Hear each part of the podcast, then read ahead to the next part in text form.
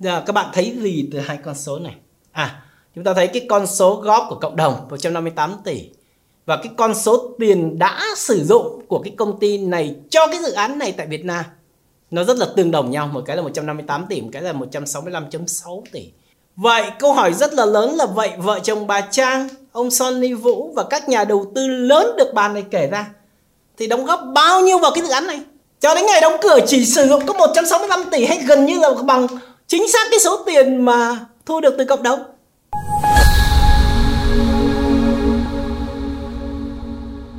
Chào mừng các bạn đã quay trở lại với kênh truyền hình với phần bình luận của biên tập viên Vũ Thế Dũng. Hôm nay chúng ta sẽ cùng thảo luận một cái chủ đề cũng đang được ờ, gây xôn xao dư luận của cộng đồng khởi nghiệp Việt Nam. Đó là về dự án xe đạp Super Chata của cặp vợ chồng cựu CEO Facebook Việt Nam. Câu hỏi, đây có phải là một dự án thật hay là một dự án mượn đầu heo nấu cháo? Để làm bài này, chúng tôi sử dụng các nguồn tài liệu tham khảo chính là của báo Thanh niên, của vtc.vn, của Indiego GoGo và của Dân trí cũng như bài của Vietnamnet. Đây là năm nguồn tài liệu chính của chúng tôi. À, chuyện gì xảy ra để tôi tóm tắt với các bạn. Đầu tháng 7 vừa qua năm 2023 đó thì cộng đồng khởi nghiệp rộ lên cái việc là dự án xe đạp in 3D Superstar Chata của vợ chồng bà Lê Diệp Kiều Trang và Sunny Vũ dừng hoạt động tại Việt Nam. Thì một cái dự án nó dừng hoạt động thì có gì khiến cho cộng đồng lại phải xôn xao? Thì uh, vì đó, dự án này liên quan đến hai nhân vật cũng được coi là rất là nổi tiếng trong cộng đồng khởi nghiệp là bà Kiều Trang, vốn là cựu CEO của Facebook Việt Nam, và ông Sunny Vũ, chồng bà. Và cái dự án này vào năm 2020 đó, đã kêu gọi được gần 7 triệu 2 USD từ góp vốn từ cộng đồng trên cái nền tảng Indiegogo dưới cái hình thức là tài trợ và nhận sản phẩm khi dự án à, sản xuất thành công. Đây là một cái cách gọi vốn à, mới khá đặc biệt của thế giới. Tức là người các cái nhà khởi nghiệp họ đưa lên các cái ý tưởng về sản phẩm và công nghệ mới của họ. Và họ kêu gọi các cái cộng đồng đóng góp các cái khoản tài trợ. Và ngược lại thì những người này sẽ nhận được các cái sản phẩm từ cái dự án này khi mà các cái nhà khởi nghiệp này à, sản xuất thành công các cái sản phẩm này, họ sẽ được nhận à, đầu tiên họ sẽ được thử các công nghệ mới và đó là, nhưng mà nếu mà cái startup này thất bại thì họ cũng sẽ không nhận lại được cái gì. Thì đấy là cái hình thức. Và dự án này vào năm 2020 đó thì kêu gọi được à, 7 triệu 2 từ USD từ cộng đồng. Và vào cuối năm 2022 đến đầu năm 2023 thì dự án nhận được rất rất là nhiều phản nàn trên mạng xã hội mà tổng kết lại thì nó về mấy vấn đề chính. Thứ nhất là chất lượng xe đạt mà người ta nhận được thì à, không tốt rất là kém. À, thứ hai là dịch vụ khách hàng kém liên hệ à, nhiều lần với công ty nhưng không có hồi âm. Và điều này thì có thể à, được kiểm chứng trên các mạng xã hội các bài viết trên mạng xã hội của Việt Nam và trên các cái comment của các cái nhà những cái người góp vốn trên mạng à, uh, Indiegogo có hàng ngàn cái comment về cái chuyện này của rất nhiều khách hàng khác nhau. Và rất là nhiều cộng đồng cũng rất là bức xúc khi mà bà Lê Diệp Kiều Trang thì khi mà những cái người mà góp vốn họ lên họ comment trên Facebook hoặc là các mạng xã hội của bà Lê Diệp Kiều Trang thì bà này block các cái à, comment này của cộng đồng khi đề cập đến cái dự án à, này trong khi trước đó thì chính bà thì liên tục kêu gọi người ta tham gia góp vốn rồi mua các cái sản phẩm cái xe đạp từ cái dự án này à, ngày 3 tháng 7 thì bà Lê Diệp Kiều Trang à, sau khi có những cái lùm xùm thông tin như vậy thì bà Lê Diệp Kiều Trang bà chính thức trả lời phỏng vấn của báo Thanh niên về sự việc và tôi tóm tắt lại một vài cái ý chính trong cái bài trả lời phỏng vấn này. Thứ nhất, bà và chồng đã rất là cố gắng để xây dựng nhà máy in 3D đầu tiên trên thế giới ở Việt Nam nhằm nâng cao năng lực sản xuất của Việt Nam cạnh tranh được với Trung Quốc. Bà nói rằng đây là cái tâm huyết của bà bà muốn xây dựng để giúp nâng cao cái năng lực cạnh tranh. Cái thứ hai là khoản đầu tư từ cộng đồng. Ngoài cái khoản đầu tư từ cộng đồng đó thì dự án còn của còn được vợ chồng này tức là vợ chồng bà và nhiều quỹ đầu tư uy tín khác góp vốn với tổng giá trị lên tới 20 triệu đô. À, đây là một cái chi tiết rất là đáng chú ý. Tức là bà nói rằng là cái dự án này thì còn nhận ngoài 7 triệu 2 nhận từ cộng đồng thì vợ chồng bà cũng bỏ tiền vào và các quỹ đầu tư uy tín góp vốn với tổng trị giá lên tới 20 triệu đô. Đây là con số mà chúng ta sẽ cần chú ý. Và thứ ba là dự án không thành công do dịch Covid làm gián đoạn và tăng chi phí uh, nguyên vật liệu. Và cái các cái dự án về khởi nghiệp về công nghệ không thành công cũng là chuyện à, thường tình mà thôi. Đấy là cái trả lời của bà. Và thứ tư là dự án này tuy là người ta không thành công, người ta đóng cửa, nhưng mà người ta đã hoàn thành việc gửi quà tặng, tức là những cái chiếc xe đạp cho tất cả các nhà đầu tư ở Việt Nam và trên thế giới. Và thứ năm là những người gửi tiền cho dự án tức là những nhà đầu tư, chứ không phải là khách hàng. À đây cũng là một cái điểm gây tranh luận và bà cũng giải thích là cộng đồng hiểu nhầm vì giao diện của Indiegogo giống giao diện của các dàn thương mại điện tử tức là khi ta vào góp vốn. Thì ờ, nó thể hiện ra rằng là anh muốn lựa chọn các cái sản phẩm bao nhiêu ngàn đô đó và thậm chí là khi mà cái cái cái cái cái, cái invoice gửi về tức là cái lời cảm ơn gửi về thì cũng nói rằng là thank you for your shopping with us tức là cảm ơn bạn đã mua hàng của chúng tôi chứ không nói rằng là đây là khoản góp vốn. Tuy nhiên thực tế là Ờ, Indiegogo thực tế là một cái mạng à, kêu gọi góp vốn crowdfunding của các nhà đầu tư trên thế giới. Và người ta, và những cái người mà góp vốn vào đây thường là những người có kiến thức, họ hiểu về chuyện này. Nên tôi không, cũng không nghĩ rằng họ có sự hiểu lầm về đây là sàn thương mại điện tử hay không. Nhưng đây cũng là một cái giải thích của bà ờ, Lê Diệp Kiều Trang. Thứ sáu là chất lượng sản phẩm chưa tốt vì dự án mới ở giai đoạn R&D chứ chưa tới giai đoạn thương mại hóa. Đây là cái câu trả lời của bà. Và đầu tư cho dự án loại này là như thế phải chấp nhận rủi ro. Ý bà giải thích rằng đúng là sản phẩm của chúng tôi chưa có tốt vì nó chưa đến giai đoạn thương mại hóa. Nhưng mà đây là cái loại đầu, dự án anh đầu tư rủi ro nên nó, anh phải chấp nhận thôi. Và hiện bà và chồng không cần quản lý dự án nên không thể cung cấp thông tin mà bà phải thống nhất với lại những cái nhà đầu tư khác thì mới được cung cấp thông tin, mặc dù bà muốn cung cấp thông tin lắm. Và các công tin về tài chính, rất là nhiều ờ, người ở, rất là nhiều cái lời yêu cầu của cộng đồng đó là yêu cầu phải báo cáo minh bạch tài chính nhưng bà nói rằng là bà muốn ờ, minh bạch tài chính với lại những người đầu tư này. Nhưng mà không được, bởi vì là hàng tháng thì bà đều phải báo cáo về cho các quỹ đầu tư là những người đã rót tiền vào cái dự án này. Những cái quỹ đầu tư lớn đã rót tiền vào dự án này và không thể công bố cho cộng đồng vì lý do cạnh tranh và bảo mật. Và số 9 là số tiền 7 triệu 2 của cộng đồng thì đã được bà tiêu sạch cho dự án này rồi.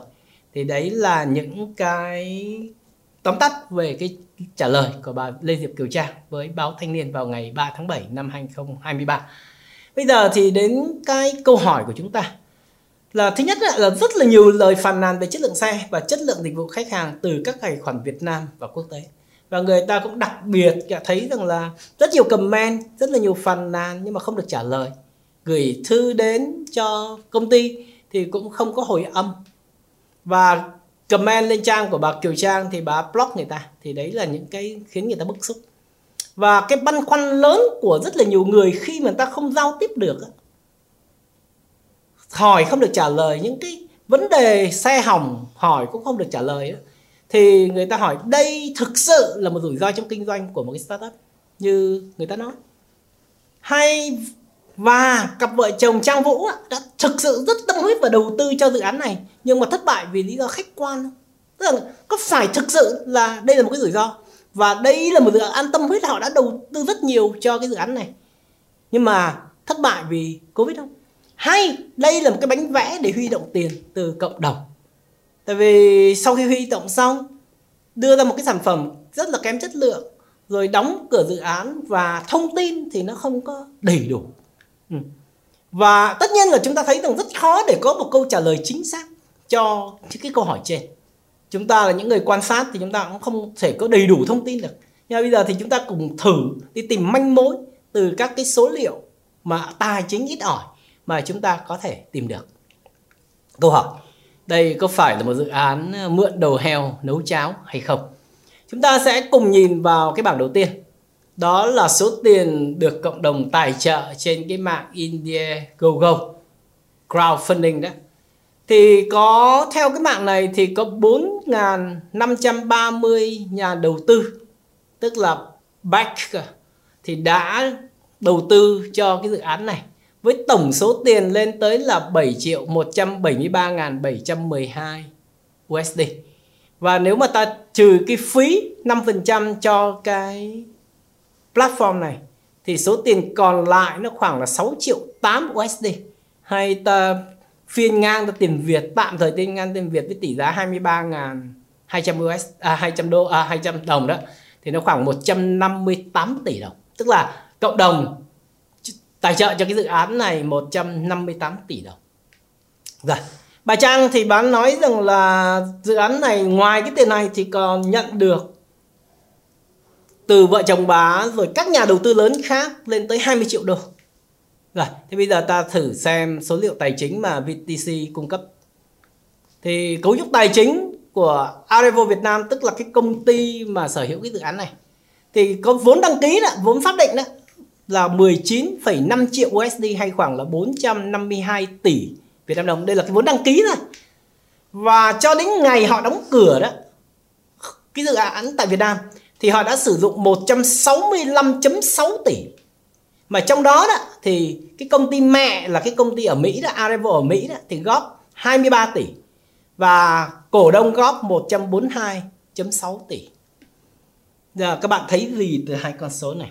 À, chúng ta thấy cái con số góp của cộng đồng 158 tỷ và cái con số tiền đã sử dụng của cái công ty này cho cái dự án này tại Việt Nam nó rất là tương đồng nhau một cái là 158 tỷ một cái là 165.6 tỷ và nếu mà chênh lệch tỷ giá các thứ nữa thì có vẻ như là gì là cái công ty này cái dự án này tồn tại cho đến ngày nó đóng cửa nó chỉ xài chính xác cái số tiền nó đã nhận được từ các nhà đầu tư cá nhân trên mạng Indiegogo mà thôi. Vậy câu hỏi rất là lớn là vậy vợ chồng bà Trang, ông Sonny Vũ và các nhà đầu tư lớn được bàn này kể ra, thì đóng góp bao nhiêu vào cái dự án này? Tiền đâu? 20 triệu là kể ra thôi. Đâu có đâu. Cho đến ngày đóng cửa chỉ sử dụng có 165 tỷ hay gần như là bằng chính xác cái số tiền mà thu được từ cộng đồng hay là họ nên hỏi là họ đã đóng góp thực sự là bao nhiêu tại vì khi bà trang bà kể thì bà nói đây là một cái bài học đau xót của chúng tôi đâu phải chỉ có các bạn mất, chúng tôi cũng mất tôi bỏ tôi và những nhà đầu tư lớn bỏ rất rất là nhiều tiền vào dự án này Thế câu hỏi tiền ở đâu hay là họ chỉ đơn giản dùng hết số tiền từ thiện từ cộng đồng rồi sao hết tiền đóng cửa Nha, nên chúng ta thấy rằng là đây, đây cái cấu trúc này cho chúng ta thấy một câu chuyện rất là rõ ràng là gì? Đây phải chăng là dự án mượn đầu heo nấu cháo? Nếu mà các số liệu tài chính này là chính xác, cái nguồn này là chính xác, thì đây là luyện đầu heo nấu cháo. Hãy nhớ lại rằng tại cái ngày mà ông Sunny Vũ này ông lên cái mạng Indiegogo để ông xin tài trợ cho dự án, xin cộng đồng tài trợ cho dự án, ông chỉ dự kiến nhận được có 100 ngàn thôi. Nhưng mà không biết làm sao mà cộng đồng marketing như thế nào hoặc là cộng đồng yêu quý như sao mà đóng cho ông 7 triệu mốt. Thì nên nó mới trở thành một cái dự án ghê gớm như thế này chúng ta phải nhìn vào cái lịch sử của câu chuyện. Rồi giờ tiếp tục. Được tiền này chi vào việc gì? 165,6 tỷ để cái tiền của cộng đồng này này đã được sử dụng mấy năm nay được cái công ty Arevo Việt Nam này sai vào việc gì? À thì theo cái nguồn VTC thì người ta cũng đã chi mấy thứ sau đây. Máy móc thiết bị là 22 tỷ. Nhà xưởng là 8 tỷ. Thuế phí thuê đất để mà mở nhà xưởng nó khoảng 28 tỷ. Và khác còn số còn lại thì tôi khác là con người vật tư nhiều thứ khác, thì khoảng 107 tỷ. Nếu mà ta cộng lại thì là tổng chi cho máy móc, công nghệ, nhà xưởng là 30 tỷ, hay khoảng 1.3 triệu USD và cái tầm nhìn của cái bà Trang này với ông Vũ này khi mà lập cái này thì nói rằng, và ngay cả trong cái bài trả lời phỏng vấn với lại cả thanh niên. Và nếu ta tìm lại những cái bài báo trước đây về cái dự án này thì nói là đây là một nhà máy in công nghệ 3D lớn nhất thế giới ở Việt Nam. Lớn nhất thế giới. Và để nâng tầm sản xuất của Việt Nam lên cạnh tranh được với Trung Quốc cơ đấy. Mà đầu tư khoảng bao nhiêu ạ? Về công nghệ và cả máy móc, khoảng 1.3 triệu USD được không nào? Quá xuất sắc vỗ tay.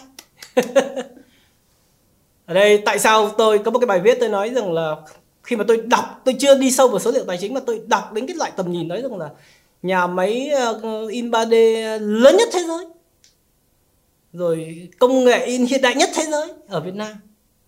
Rồi nâng tầm sản xuất Việt Nam, tôi thích nhìn nhợ. Tôi rất là nhìn nhợ. Tất nhiên đấy, chỉ cảm xúc cá nhân thôi. Nhưng mà đấy, nếu ta đọc vào số liệu để người ta đầu tư vào một cái nhà máy lớn nhất thế giới ở Việt Nam, phải chăng nó là cái bánh vẽ? Tất nhiên ta chưa đủ dấu hiệu để kết luận, nhưng ta chỉ nói, hãy rất chú ý với các số liệu này đó nào bây giờ đi đến nhận định. Với các số liệu trên, thì tổng số tiền hơn 160 tỷ mà dự án đã sử dụng chính là tiền đóng góp. Có khả năng cao là chính là tiền đóng góp từ cộng đồng, xài hết tiền thì thôi. Đúng không số tiền được cho là của vợ chồng Trang Vũ và các nhà đầu tư lớn chuyên nghiệp đóng góp vào đây là chưa thấy thể hiện. Nên điều này á, thì cũng có rất nhiều bạn bảo tôi thế này này. Người ta tay không bắt giặc thì có sao đâu, người ta có gì đâu mà sai. Chẳng có gì sai cả. Chỉ nói quả thực là tay không bắt giặc tay không bắt giặc thì lúc đó nó nói lên cái câu hỏi lớn về sự cam kết thực sự của những cái người sáng lập ra cái dự án này. Cho cái dự án đó nó có thực sự là đứa con tinh thần của họ hay không? Hay nó chỉ uh, vô tình họ chỉ muốn xin trăm ngàn họ làm ra một cái uh, prototype một cái xe mẫu thôi. Thì đây được cho nhiều quá thế là họ vẽ ra thành một cái dự án to nhất thế giới. Thì sau khi xài hết tiền thì thôi. Đó nè thì rất thận trọng chỗ này. Rồi, và đầu tư cho công nghệ máy móc nhà xưởng thì ở một mức rất là khiêm tốn so với cái tầm nhìn nhất thế giới được dự án này tuyên truyền. Và họ luôn gọi những người đóng góp là nhà đầu tư chứ không phải là khách hàng, nhưng lại cương quyết từ chối báo cáo tài chính cho họ và lại rằng báo cáo tài chính là cho các nhà đầu tư lớn, chuyên nghiệp, những người hình như mà những người này thì hình như chưa đóng góp đồng nào trong 160 tỷ mà cái dự án này vợ chồng này đã xài. Đúng nào? Thì như chúng ta thấy là hoàn toàn là cái, có vẻ như là hoàn toàn là tiền của các nhà đầu tư cá nhân nhỏ lẻ đóng vào. Nhưng mà bảo rằng là báo cáo tài chính thì lại bảo là không. Tôi phải báo cáo cho nhà đầu tư lớn chuyên nghiệp. Phải bí mật. Phải không được minh bạch. Nhưng mà cái nhà đầu tư lớn chuyên nghiệp đó hình như chưa bỏ đồng nào vào cái dự án này cả. Họ bảo bao nhiêu tiền rồi? Mà lại báo cáo cho họ, trong khi những người bỏ hết tiền vào đây thì lại không báo cáo. Vâng, gọi, luôn luôn gọi họ là nhà đầu tư chứ không phải khách hàng. Nhưng mà đầu tư thì đưa tiền thôi không nhận được gì cả. Ừ, chỗ này cũng là chỗ rất là bất nhất trong chỗ này. Và đây có thể là cái khúc mắc rất là lớn, nhưng mà nhiều người chưa nói ra được. Tiếp tục. Và có bây giờ mấy câu hỏi rất quan trọng mà làm cho nhiều người xúc mắc là gì?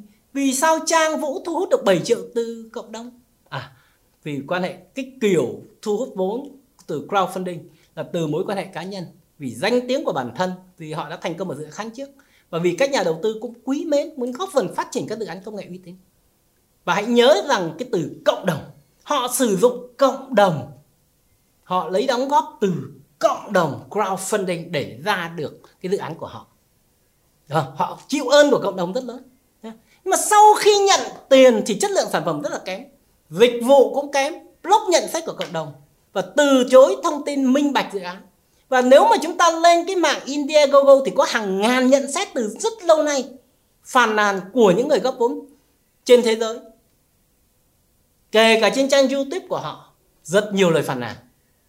Phản ánh rất nhiều trường hợp cụ thể không nhận được email, không nhận được trả lời, sản phẩm chất lượng không tốt vân vân và vân vân. Nhưng không hề có phản hồi. À, thì ở đây chúng ta thấy được là gì? Và bản chất gọi vốn là dựa vào cộng đồng. Nhưng mà sau khi có tiền, thì từ chỗ không có không có liên quan đến cộng đồng ấy và khi gọi vốn thì lên trang Facebook của mình gọi mọi người, thu hút mọi người bảo vào mua đi, xe đó, ngày cuối cùng. Mà sau đó thì bảo thôi, khi mà người ta comment vào thì anh block sau đó mà những ai muốn liên hệ thì liên hệ với công ty. À trước đây thì ta dùng quan hệ cá nhân, ta dùng cái danh tiếng cá nhân của mình để thu hút cộng đồng vào. Vâng, bây giờ xong rồi thì ta làm gì? Ta bảo không phải về công ty email về công ty chứ tôi không có trách nhiệm đó. Tôi không còn, còn quản lý cái dự án này nữa. Đây là câu chuyện rất lý thú đấy các bạn. Đây là câu chuyện rất là lý thú. Lúc đầu ta lập ra cái dự án đó ta lấy danh nghĩa cá nhân ta thu hút cái tiền vô. Tiền vô xong xài hết rồi thì ta đã chuyển rồi ta không còn là người quản lý trực tiếp của cái đó nữa. Xong. Nên ở đây chính là một bài học rất lớn tại sao người ta đánh giá thấp hai cái founder này trong cái câu chuyện này chính vì cái cách hành xử này của họ? Đó là dựa vào cộng đồng để thu hút vốn dựa vào cộng đồng để có được nhà xưởng như thế còn để hiện thực hóa được dự án của mình như thế. Sau đấy không có trả lời trả vốn gì. Và trong cái bài trả lời rất với báo thanh niên rất nhiều người bảo là hình như mình đang bị chửi vào mắt bằng át bóng ngũ tài trợ tiền rồi con đói. Thì người ta không cảm nhận được sự trân trọng của anh và sự đối xử đồng chiều. Hai chiều, trước sau như một. Ở đây thì cũng khẳng định luôn là chúng ta cũng chưa thể có kết luận chính thức về câu chuyện này. Là như thế nào? Có thể nó cũng không hoàn toàn là scam, lừa đảo, nó cũng không hoàn toàn là như thế. Nhưng nó là một cái bài học lớn cho chúng ta về cách hành xử trong kinh doanh và cuộc sống. Và tôi cũng nói thế này. Rất là nhiều khi chúng ta cứ thích nghe à, thích nghe nhìn rồi ngưỡng mộ những người nổi tiếng rồi nhìn vào ánh hào quang của họ mà tin cậy rất thận trọng. Hãy nhìn vào việc họ làm và đánh giá cho thật tỉnh táo. Và chúc cho cộng đồng khởi nghiệp Việt Nam vẫn ờ, tiếp tục phát triển, rực rỡ và bài học này mỗi người sẽ tự học cho chính mình. Cảm ơn các bạn đã lắng nghe.